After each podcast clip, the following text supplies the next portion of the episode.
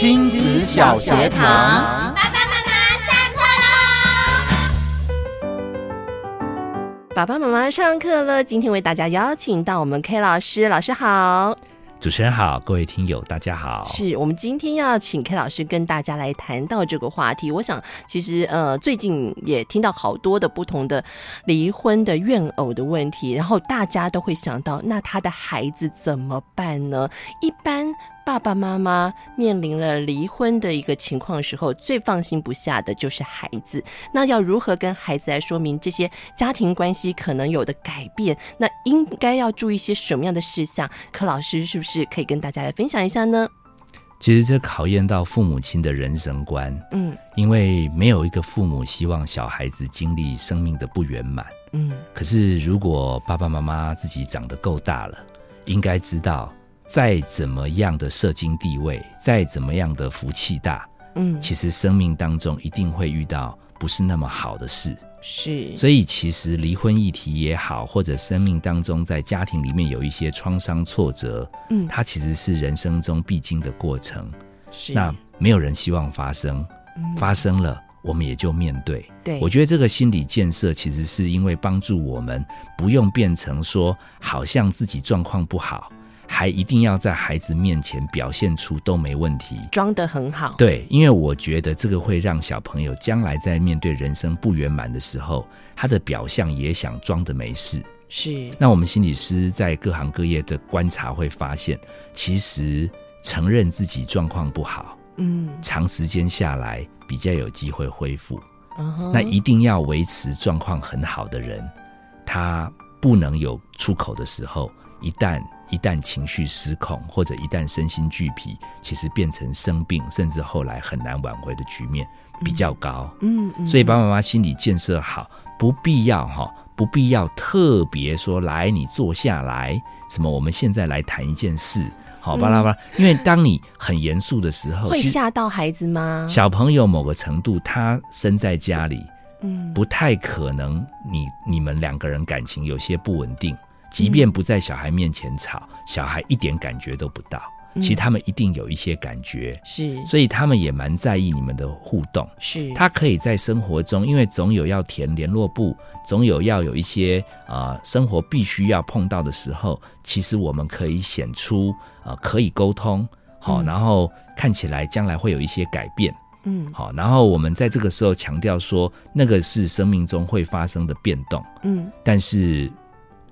他是你爸爸，我是你妈妈；我是你爸爸，他是你妈妈。是，这是永远不会变的。嗯哼，好，有的时候在等到他自然可以成为一个话题的时候去聊，抓住会变跟不会变。好，有一点像，就是说我们永远要活下去，努力活，嗯嗯、但是地球永远会有四季。是，那现在只是环境变了。是，好，那但是其实我们还要努力生活，然后我们会一直都陪着你。是，我觉得小孩子会。会慢慢适应，然后有一个最大的症结是，因为这样的变动在任何一个生命来讲都是大的，不要说孩子，其实爸爸妈妈自己都是大的，是，所以他可能相对需要的时间就不是像什么什么什么闹闹脾气啊，买不到玩具啊，不上学，他那么短暂。是，通常我们抓的时候是三个月到六个月。是，哎，所以如果在这段时间。呃，最后小孩子没有出特别状况，嗯，三到六个月以后，家长就可以稍微放松一点，他可以习惯了吗？对，对。嗯，那如果三到六个月当中，如果家长还是有一点不放心，因为毕竟有很多时间孩子是在学校，对，其实家长如果可以找到啊、呃、学校有适合的呃信任的。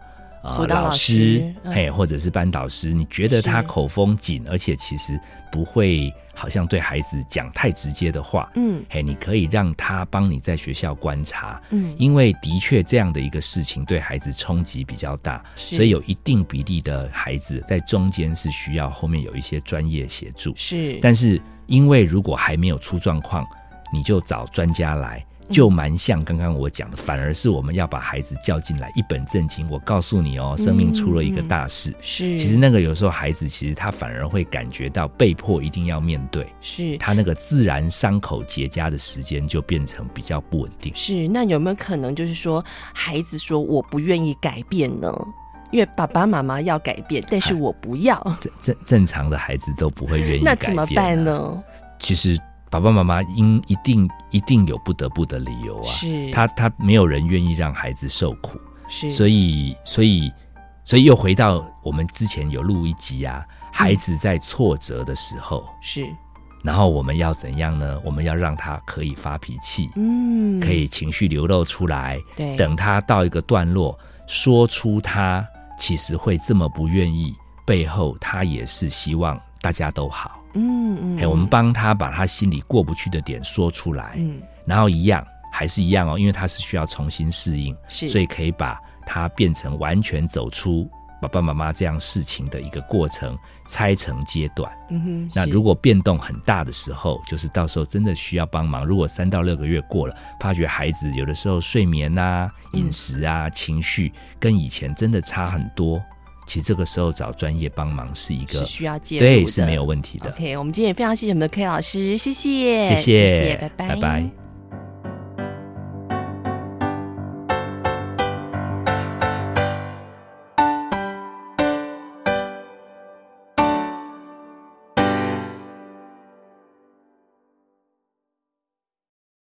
留言给予我们五星好评，收听更多节目，请到教育电台官网或 Channel Plus 频道收听。